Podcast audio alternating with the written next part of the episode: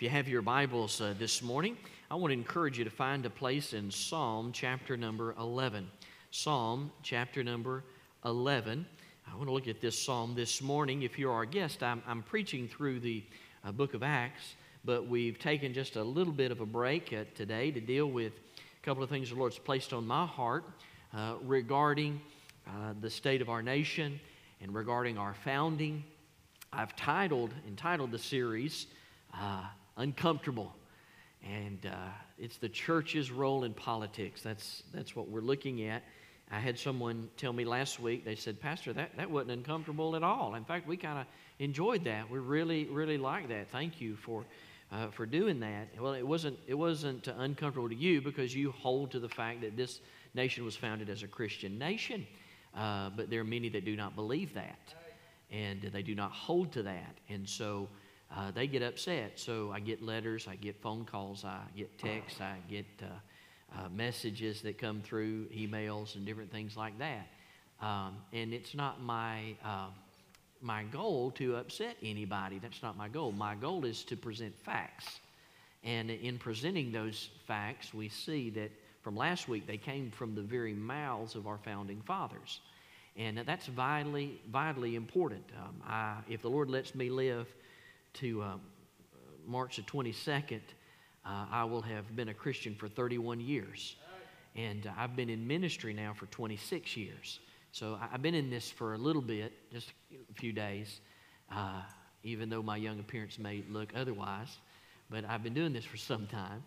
And uh, again, I, I, my goal is not to hurt anybody. Uh, my goal is to present facts. And uh, in presenting those facts, I hope that our faith is strengthened. The goal of every message your pastor preaches is I preach from a position of transformation. I want to see the Lord transform all of our lives. For non-Christians, I want to see God transform them to walking in faith in Jesus Christ.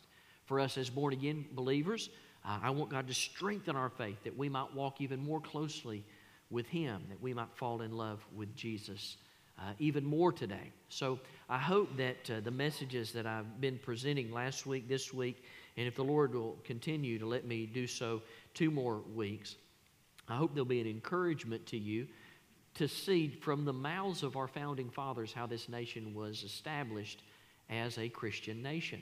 That's a big, big argument that existed today. Uh, I had one of the greatest compliments given to me uh, last week that I have received since I've been here. Someone said, Pastor, said, uh, uh, your, your preaching and going through this series reminds me of being in uh, Mister Jeff Pritchett's son, uh, uh, class, his history class at Commerce. And I, I found that to be a real compliment because uh, Brother Jeff, who's a member here, is a tremendous man of God, loves the Lord with all of his heart, and very, very intelligent. Another intelligent individual that's here today uh, is brand new. Uh, first time I'm get, getting to see him. Uh, he looked like he was a little hungry, so he stepped out for just a minute. But Mark Edwards, Mark and Carla Edwards' grandbaby, their brand new first grandbaby, is here at the church. His name's Leo, and so is uh, Leo's mom and dad are here as well, and we're overjoyed that they're with us. So if you see a, a wider, bigger smile on Pastor Mark or Sister Carla, it's because the new grandbaby's here, and they are excited, and so are we. All right, if you found your place in Psalms chapter eleven, say amen. Amen. Okay, uh, let's do this. Let's look at it together. And let's think of this sermon through this lens. Atheists, agnostics, and Almighty God. So why are you looking at it through that lens, Pastor? Well, it seems that there has been a revision of history uh, in some sense of history in general. And what I mean by that is there seems to be moderate and liberal, his, liberal historians out there that want to attribute some words that our founding fathers said or wrote to move them from a position of Christianity, historical, biblical Christianity, uh, into a realm of atheism or into a realm of agnosticism. Some want to move them into the realm of a deist. Uh, others, I read this past week, they said, well, the founding fathers were just really basically uh, theistic rationalists, is what one uh, individual said. Uh, and so what does all this mean? What, what, is, what, is, what does it mean that these things are being said about our founding fathers? Well, our foundations are under attack, and they've been under attack for some time.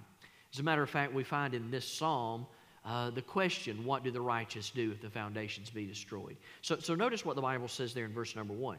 The Bible says, "In the Lord put I my trust. How say you to my soul, flee as a bird to your mountain? For lo, the wicked bend their bow and make ready their arrow upon the string, that they may privately shoot at the upright in heart." Now I want you to get the mental picture here, because David's painting a picture of unrighteousness attacking righteousness. So he says the wicked have their bow, they've put the arrow in the bow, they've drawn it back, and they're, they're aiming for righteousness. But notice where that righteousness is located. It's in our hearts. So they're shooting, trying to uh, apprehend us from the position of attacking our righteousness that's in our heart. And then he asks this question, "If the foundations be destroyed, what can the righteous do?" And then he answers that question. He says, "The Lord is in his holy temple." He says, we serve a high, sovereign God. He is in the heavens, the Bible says. He's sovereign. And not only is he sovereign in being there in the heavens above us, the Bible says he's looking down upon us, and his eyelids, behold, he sees what's going on. And then he says this about his eyes, his eyelids try. That means test. He says he's testing the righteous. And look at what happens here through the text. He says, "The children of men, the Lord trieth the righteous, but the wicked and him that loveth violence, his soul hateth." So, man, that's so strong, such strong language. God's a God of love, mercy. How could he hate anything or hate anybody? Uh, we must understand that Jesus, excuse me, God is a just God. He's a God of justice. And so while you have his long-suffering, his mercy, his grace, you also have his, has his judgment. There's his judgment on this other side. And so in thinking about the judgment of God, the Scripture says it's appointed unto man once to die, and after that, the judgment. So we must all stand before the judgment seat of God. And the Bible says that he's upset with these wicked and violent souls that are out there. He says, "Upon the wicked he shall rain snares, fire, and brimstone, and a horrible tempest. This shall be the portion of their cup. For the righteous Lord loveth righteousness, his countenance doth behold the upright." Again, he solidifies this beautiful psalm by saying, regardless of the testing that you're going through, stay righteous, because the Lord's countenance is smiling upon you, even in the midst of your trial, even in the midst of your difficulty, even in the midst of your testing. Now, I'm making this application nationally. We know that the Bible says in Psalms thirty-three, "Blessed is the nation whose God is the Lord's." In regards to our foundations being under attack, our responsibility as born-again Christian Americans is to stay faithful to Jesus Christ. And in being faithful to Jesus Christ and staying faithful to Jesus Christ, it means keeping the main thing, the main thing. And remember, the main thing is that we make disciples, that we live out our faith before us, that we clearly understand what does it mean to be a Christian citizen. I mean, we're living in a day in twenty twenty, I get this a lot and have been getting it for years, "Preacher, you just need to stay out of the political arena, because when you start dibbling and dabbling in, in this in this uh, policies and, and the politi- political aspect of this, it just, it just gets all amok. You stay over here on the religious side and let politics be over here on the other side." Here's the only problem I've got with that. The only problem. Remember when God called Abraham? You remember that in the Old Testament? When God looked at Abraham, one of the, one of the promises of the Abrahamic covenant is, he said, "I will make you a great" what? Nation. And you can't have nation, a nation without citizens. And some say, "Well, our citizenship is in heaven." Yes, you're exactly right. But you're only partially right, because God allowed for us to be born in the United States of America. See, we're dual citizens. We have this dual citizenship. While we're here in this body, on this planet, right here where we are today, we are citizens of the United States of America. While at the same time, our citizenship is in heaven, and we're going home one day. And I'm ready to go. Man, I'm ready to go right now. I'm ready to go home to be with my Lord. But he has given us such a time as this for us to live. So what does it mean to be a Christian American citizen that walks and lives his life in such a way that's in the world but not of the world, knowing that his ultimate home is in heaven? I think the Scripture is very clear, because the Bible says again, blessed is the nation whose God is the Lord's. Our founding fathers clearly understood that because God was in the mix in, Jeru- in Israel, the children of Israel, blessed are those people whose God is the Lord's. And the Lord being the God of America, we see that our founding fathers established a constitution, uh, a, a Declaration of Independence, and even the Bill of Rights with wordage and verbiage that contains Scripture that gives the United States of America and its leaders a position of reverence towards God.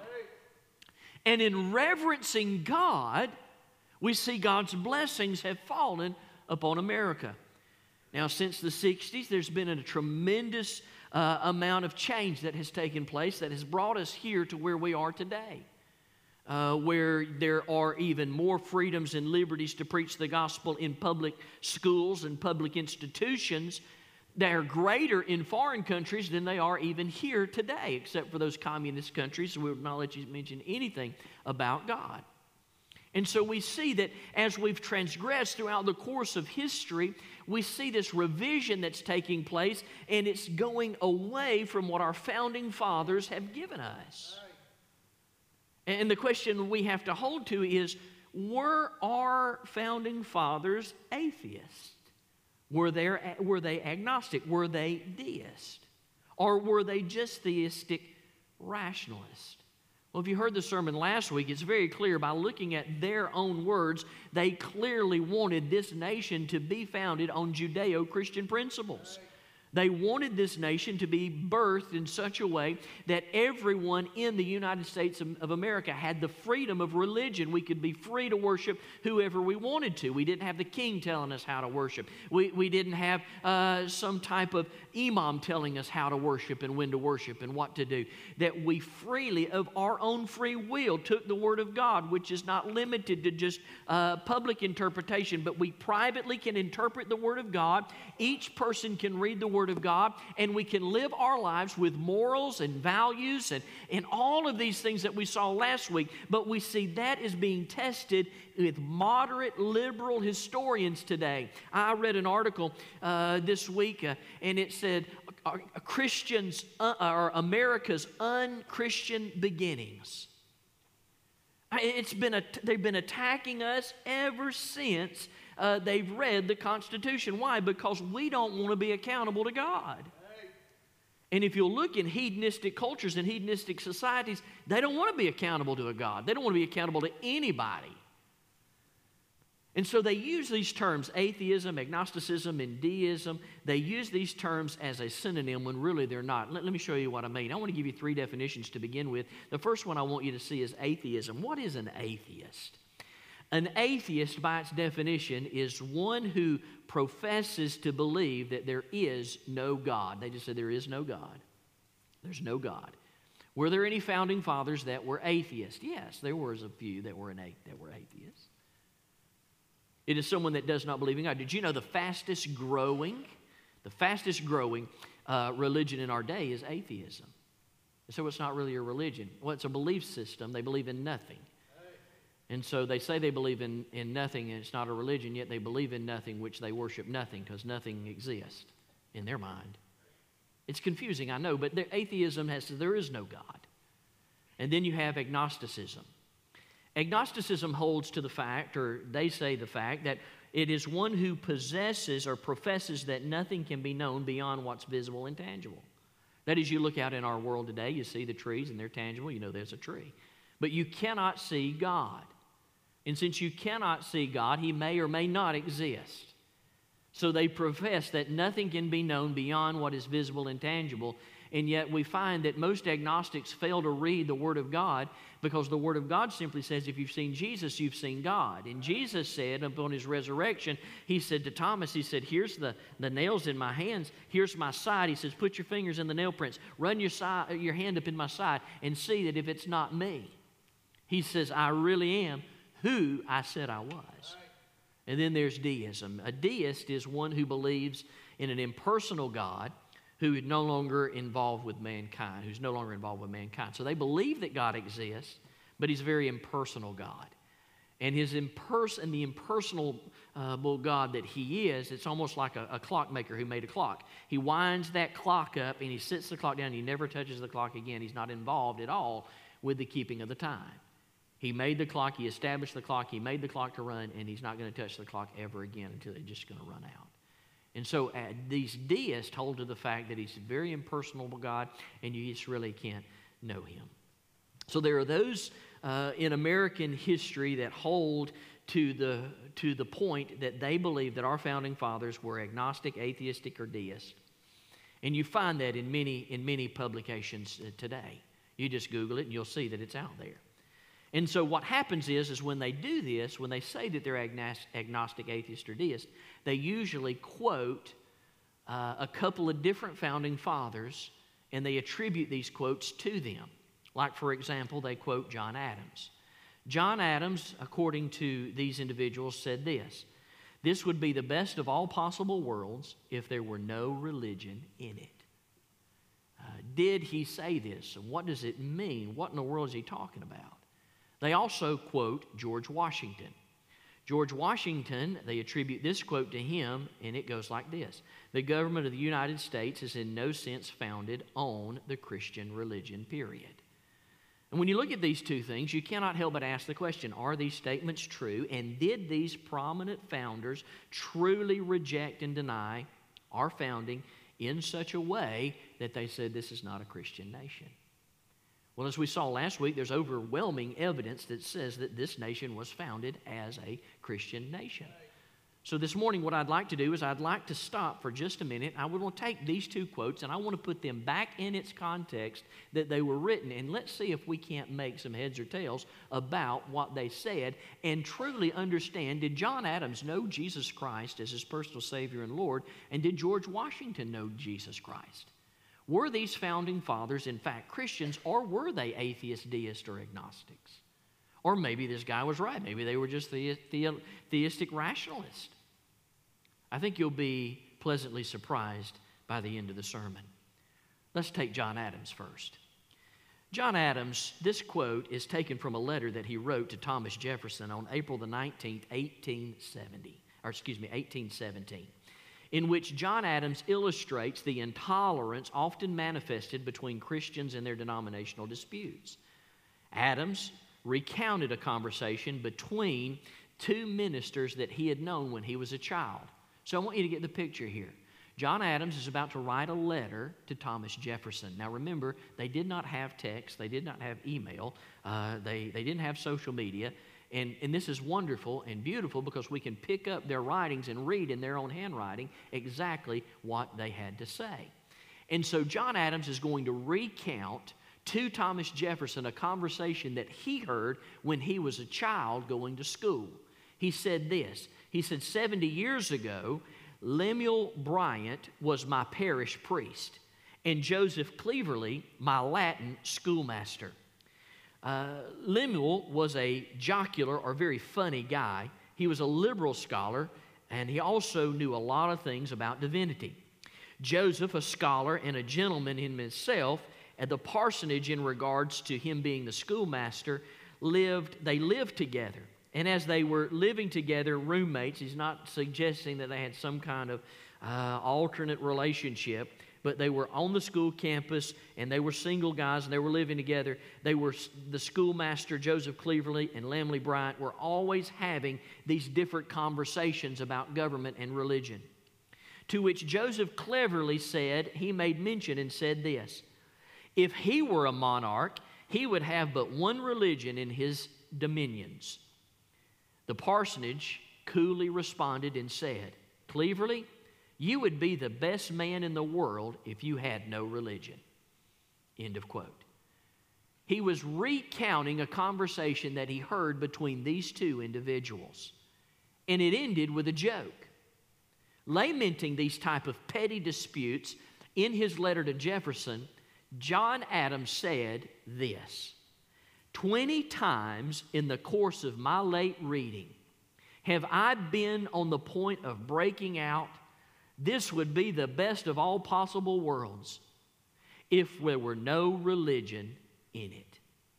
But in this explanation, I would have been fanatical as Bryant or Cleverly. Without religion, this world would be something not fit to be mentioned in polite company. I mean, hell. So in reality, when John Adams said the quote that's attributed to him, he's actually saying in the quote that we cannot have a world without religion. We have to have religion in the world, because if we did not have religion in the world in general, it would be hell. The response to this, when Thomas Jefferson wrote him back, and you can find this in the book Mem- Memoirs, Correspondence, and Miscellaneous from the Papers of Thomas Jefferson, volume number four, page three oh one, John Adams wrote back and said on May the fifth, eighteen seventeen, I agree. It would be hell if we did not have any religion here on this planet. So in regards to this, I want you to understand what John Adams is saying. In essence, what John Adams is saying is equivalent to me saying this statement. The ministry would be great if it weren't for the people. Now, do I mean that, DeWitt? Of course not. That's foolishness. What are you saying? I'm saying it is hard work in the area of ministry when you're dealing with people. It's just like some individuals. Some, uh, you cannot, you're shocked that anybody would be offended at this message, or anybody would be offended at what I preached last week. But it's because we believe the truth of what your pastor said. There are others, moderate and liberals, that do not hold to that. And so they attack that and they come against that. But does that stop me from speaking the truth? No, I live in the United States of America, so I can speak truth.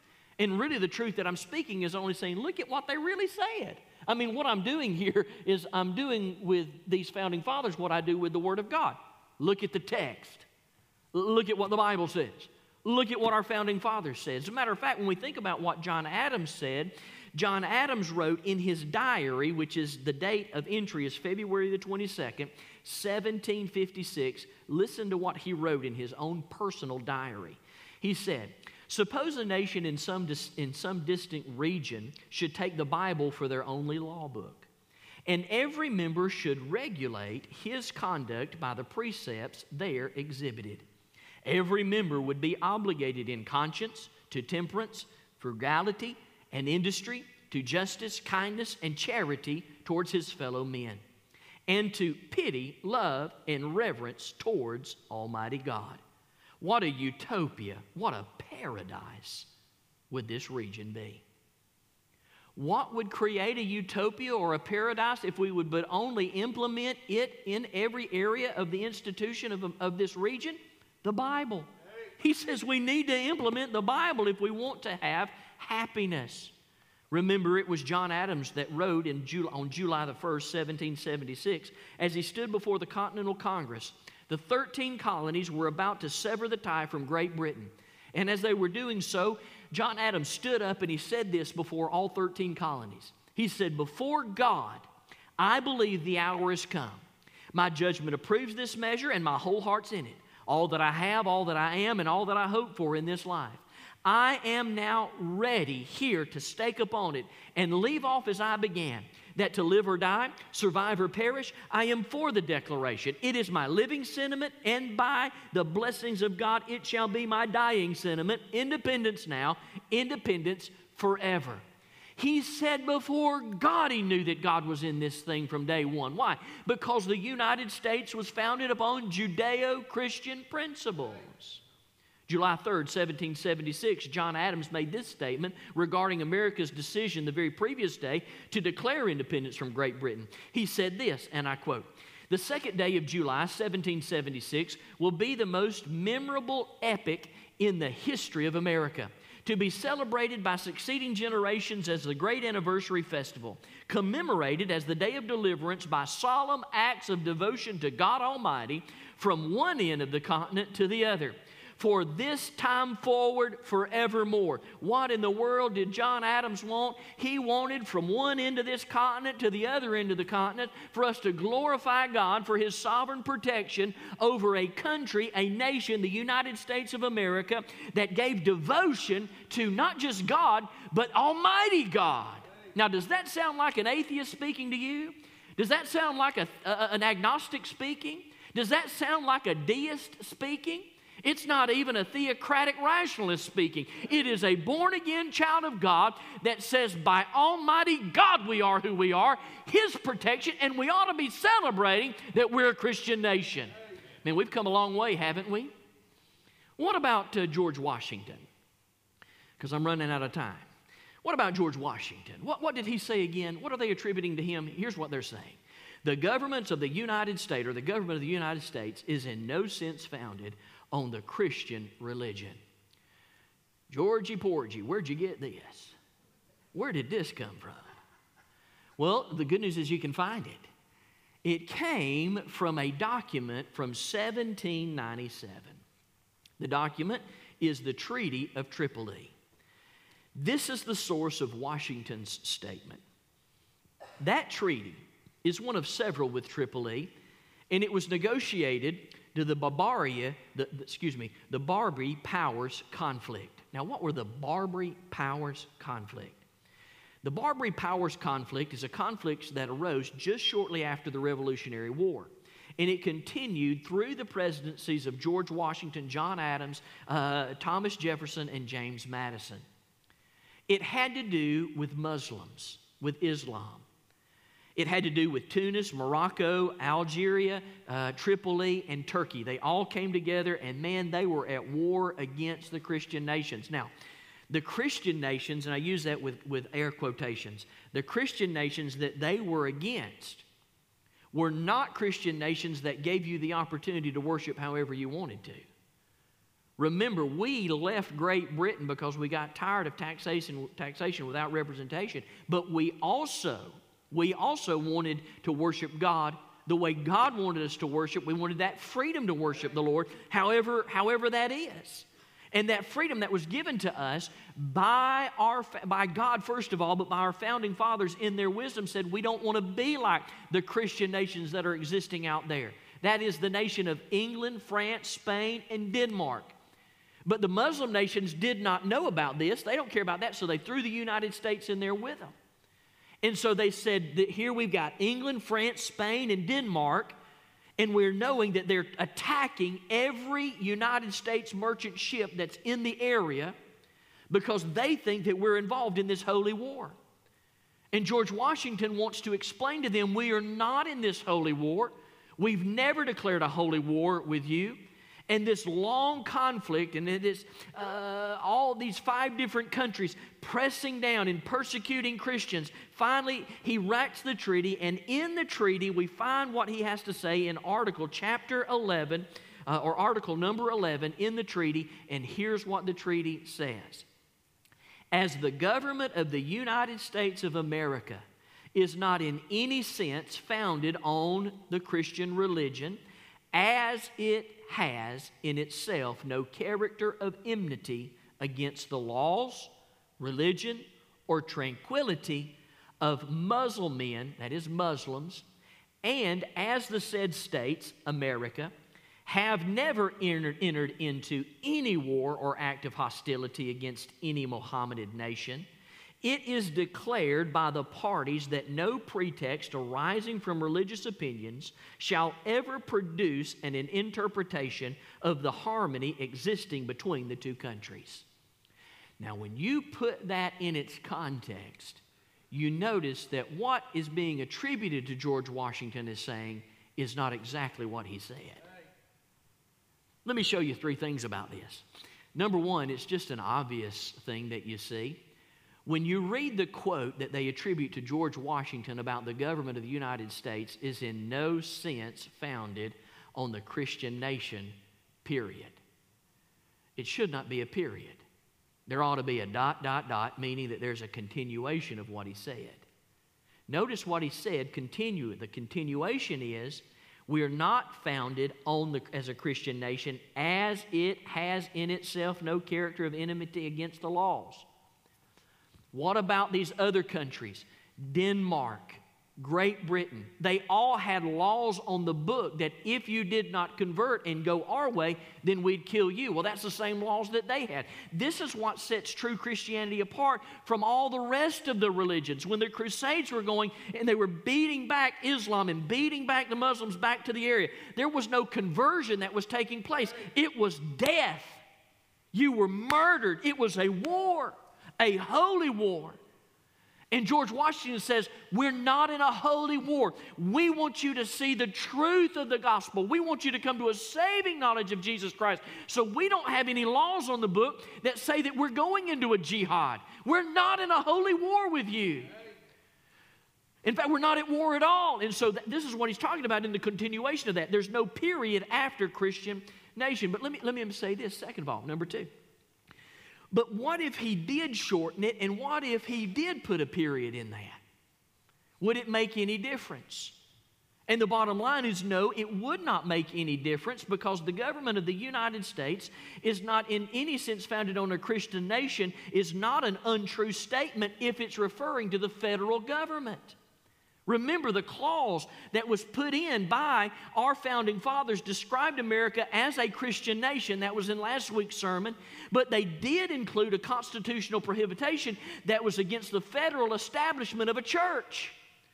So he's saying there, if there was a period there, he's saying the federal government is not starting a church to create a holy war with you Muslims. That was the second point. And then here's the third. The third point would be this. The Christianity that was practiced in the United States of America was vastly different than the Christianity that was practiced in England, France, Spain, and Denmark. As a matter of fact, we have words that have been ascribed to this by John Jay when he said that the Christian, uh, the Christianity that we practice here in the United States of America is wise and virtuous. It's wise because it follows the Word of God. It's virtuous because we want to see all mankind come to Jesus Christ. Uh, John Quincy Adams said this, that the documents that possess us and birthed us as a nation, being a Judeo-Christian nation, were civilized. It gives people rights and freedoms. Now, it took us a while to ratify those things and get them into play, even up into the sixties. But the bottom line, in regards to this experiment, this great melting pot of a Christian religion, a Christian nation, if you would, without there being a state church, he's simply saying, this is a civilized thing. And then he says, John Adams said that it's rational. It just makes sense. There is a clear distinction that was drawn between the United States of, of America and American Christianity and that Christianity of Europe in earlier centuries. Noah Webster explained it this way. Listen to what Noah Webster said. Noah Webster said, and I quote, "The ecclesiastical establishments of Europe, which serve to support tyrannical governments, are not the Christian religion, but abuses and corruptions of it." End of quote. You see, Noah Webster clearly understood in order for you to truly be a Christian nation, you don't go around killing people that disagree with you. That, that's why they established the United States in such a way so that we have the freedom of religion. You can worship whoever you want. We're going to worship the one true God, and we want everybody to worship the one true God, but we're not going to cut your head off if you don't. But what happens in Islamic countries that has Sharia law? And here are these things that are even trying to be implemented in our nation today. Daniel Webster had something to say about this. Daniel Webster similarly, similarly explained that American Christianity was, and I quote, "Christianity to which the sword and the burning stake or hot branding iron are unknown. General tolerant Christianity is the law of the land!" Exclamation point. Let's have a little test. I did this in the nine thirty service. I found it to be fascinating. Somebody knew the answer to this. If you like to do word problems or word puzzles, I want to ask you a question. What is the word that means burning stake or hot branding iron? It is a five-letter word. The first word begins with F. Anybody know? Anybody bold enough to say it? What? Faggot. Somebody said it over here. I heard it. Faggot. That's the name. Now, I want you to listen to what I just said. Let me give you the quote in its entirety. He said, Daniel Webster, Christianity, to which the sword and the faggot are unknown. General tolerant Christianity is the law of the land. Listen to me. He is not saying, and he's not talking, and he's not referring to homosexuality. Amen. A faggot in Noah Webster's day, and Daniel, excuse me, Daniel Webster's day, is a burning stake or a hot branding iron. If someone was executed on the faggot, they were executed on a fire. They burned them up. They were burnt up. Or they were branded. So do you hear what Daniel Webster's saying? He's saying true Christianity will not brand you because you do not agree with what they say. That's what he's saying. We don't go around killing people because they don't believe like we do. We must never forget what George Washington truly said. George Washington said, and I quote, "It is the duty of all nations to acknowledge the providence of Almighty God, to obey His will, to be grateful for His benefits, and humbly implore His protection and favor." George Washington said to the chiefs uh, of the Delaware Indian tribe, bringing three children to be trained in American schools on May the twelfth, seventeen seventy-nine. I want you to get the picture here. May the twelfth, seventeen seventy-nine, you have this Indian chief. He's bringing three of his kids to an American school. He brings them into this American school. George Washington takes note of this, and listen to what George Washington says to this Indian chief. He says, and I quote, "I am glad you have brought three of the children of your principal chiefs to be educated with us. I am sure Congress will open the arms of love to them and will look upon them and will look upon them as their own children and will have them educated accordingly. You do well to wish to learn our arts and ways of life and, above all, the religion of Jesus Christ. These will make you a greater and happier people than you are. Congress will do everything they can to assist you in this wise intention." Now, I want you to listen to what he said there. He tells this chief here that you will do well to wish and to learn our arts and ways of life, and above all, the religion of Jesus Christ. What was, in fact, the arts and ways of life? For American Christi- for America, it was that we understand Christianity, that we live before the world as born-again children of God, that we see disciples being made.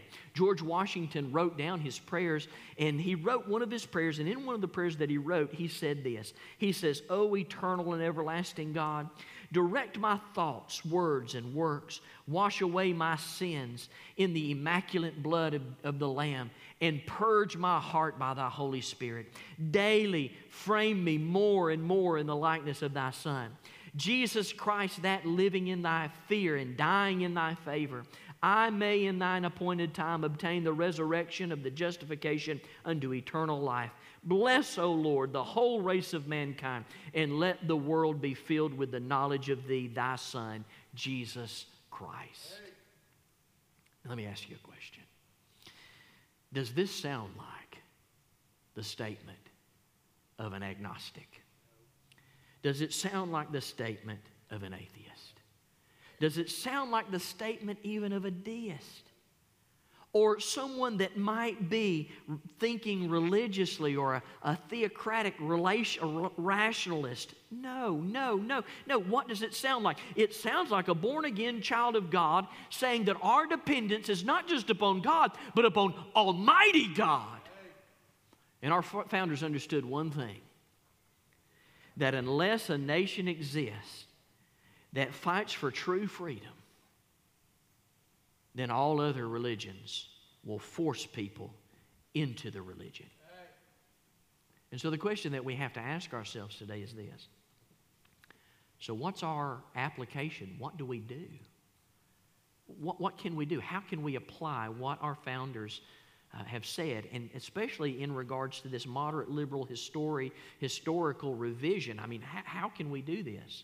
How can we see our nation change? I'm going to give you three things by way of application for us. Number one, we pray. We need to pray. And we need to pray that we'll return to our Judeo-Christian principles. Our founding fathers clearly knew Psalms thirty-three twelve. Blessed is the nation whose God is the Lord's. Brothers and sisters, the Lord is our God. We need to pray for our nation. Number two, we need to be the change by registering to vote and being informed of the candidate's moral positions. Titus chapter three, verse one says this, "Put them in mind and be subject to and be subject to principalities and powers, to obey magistrates, to be ready to every good work." I want to talk about be ready to every good work. That's talking about the citizenship in which you live. We are blessed out of all the countries to be born in. We were born in the United States of America, and being born in the United States of America, we were born in a place where we elect our officials. And to elect our officials means that we need to be informed and we need to clearly understand what are the moral positions of this candidate. There have been many times over the course of our, uh, of our existence that we've looked up at the candidates that were running for office and we said, man, you know what? Neither one of them are Christians. I'm not voting at all. Oh, brothers and sisters, I challenge you, look, look at the positions that they hold regarding morality.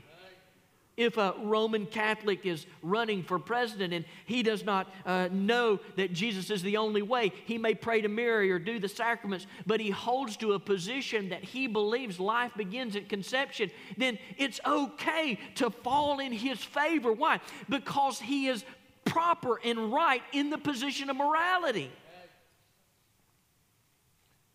So at some point in our lives, we've got to step outside the box of our own personal party, look at the morals and the morality of the individual, and I challenged you last week on this, and I hold true to it again this week.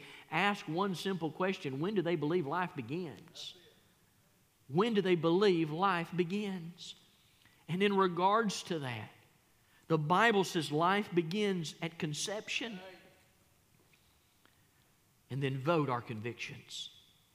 And then here's the third one, number three, third application. Know the God of our founding fathers. Know the God of our founding fathers. I want to close with a quote from Thomas Jefferson. It didn't get in the notes because it, uh, this is one of those last-minute things that I found when you're digging through history, trying to find what our founding fathers said. There's so much that they said. You could just pick anything that they said. But I want you to listen to what Thomas Jefferson said. He, he's, there's a book out there. It's called The Writings of Thomas Jefferson. And the page is page three eighty-five. Thomas Jefferson said this, and I quote, "I am a real Christian. That is to say, a disciple of the doctrines of Jesus Christ." Thomas Jefferson said, I want you to know not only am I a real Christian, but I want to explain to you what that means. He says, I am a disciple of the doctrines of Jesus Christ. I want to follow after what Jesus said. You need to know the God of our founding fathers. Why? Because Jesus said, I'm the way, the truth, and the life. No man comes to the Father but by me. According to Thomas Jefferson's statement, he knew that. He knew the only way to get to heaven is through Jesus Christ if he follows the doctrines of Jesus. Jesus said those that were, were saved were gladly baptized. We see that in the book of Acts. The Bible is clear. Acts chapter two. Those that got saved were gladly baptized, some three thousand. He clearly understood the walkings and the teachings of Jesus, maturing in faith and giving people an opportunity to accept or reject Jesus Christ, even that of neglecting Jesus Christ.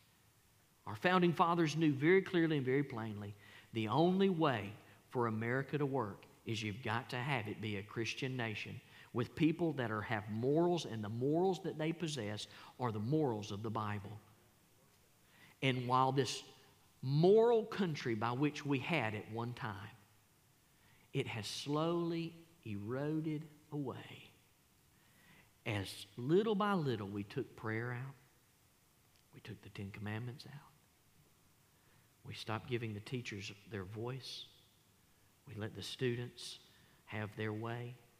And while we have wonderful, awesome teachers today, their hearts are broken because they want to see the morality rise up again in their classroom.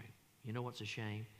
It's a shame to have third and fourth graders now dealing with things that you dealt with when you were in high school. Brothers and sisters, we need to pray for our nation. We need to get actively involved. If we're, if we're not registered to vote, don't leave here today without registering. We've got a little table out there. You can do that. Register to vote and then vote. And vote after doing a careful examination of who you're voting for. And then number three, again, the third thing is know Jesus. So I want to ask you, do you know him today? Do you know Jesus? Let me ask it this way. If you were to die today, do you know for sure you'd go to heaven? I wonder, with our heads bowed and our eyes closed as we go to the Lord in prayer today, you may be here today. Maybe you don't know where you'd spend an eternity. The Bible says today's the day of salvation. Today you can know that for sure, sir. Ma'am, look, you're watching by way of video. Some of you are at home. You've got sick babies. We're praying for you. We miss you so much. But maybe you're watching today. And maybe you've never trusted Christ as your Savior. The Bible says that God in His wisdom has put eternity in the hearts of mankind. When you truly search your heart, you know that this is not the end. There's something more. It's called everlasting life. You'll spend it somewhere. God loved us to send His Son. He loved us so much He sent His Son to be the Savior of the world. Jesus Christ came that you might have life and have it more abundantly, eternal life. If you reject or neglect Jesus Christ and die in your sins, the Bible says your destination is hell. But the Bible also says today's the day of salvation. In First John chapter five, verse thirteen says, if you'll confess with your mouth the Lord Jesus uh, and believe in your heart that God raised him from the dead, thou shalt be saved. Over in Romans, in First John chapter five, verse thirteen, the Bible says, these things have I written unto you that believe on the name of the Son of God, that you may know that you have eternal life. The Bible says you can know that by confessing and trusting Jesus. If that's something you'd like to do today, sir, ma'am, with our heads bowed and our eyes closed, would you say something like this to the Lord? Would you say, Lord Jesus, I know that I'm a sinner. I believe that you are the Savior. And this morning I ask you to forgive me of my sins. I repent and trust you. Thank you for saving me. In Jesus' name.